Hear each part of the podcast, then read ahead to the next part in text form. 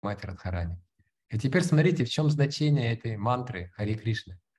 То есть получается, что когда преданный повторяет мантру, Хари Кришна мантру, то есть там Шримати Радхарани, да, который сводит с ума Кришну, Кришна, который наслаждается чистой преданностью.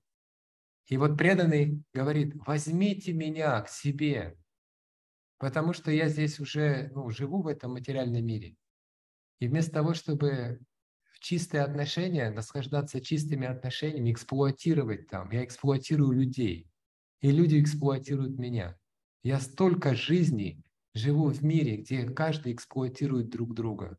Уже не хочу, уже не могу. Возьмите меня в царство чистой преданности.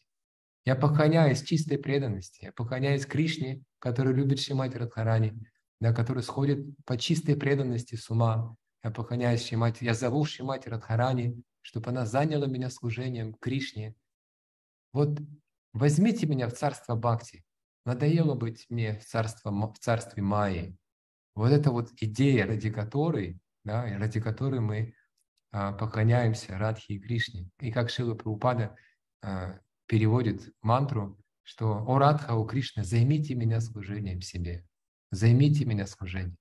Я уже столько служил своим чувствам, столько уже вообще это всего делал, надоело, не хочу этого больше. Возьмите меня в царство чистой бхакти, займите меня служением вам, олицетворению чистой любви».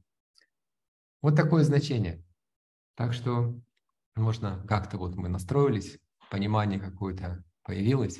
И теперь технически мы служение как выполняем, напоминаю каждый раз, всегда, чтобы настройка была правильная. Мы сейчас повторяем, четко произносим Хари Кришна мантру и отдаем свое сознание Радхе и Кришне в этом образе.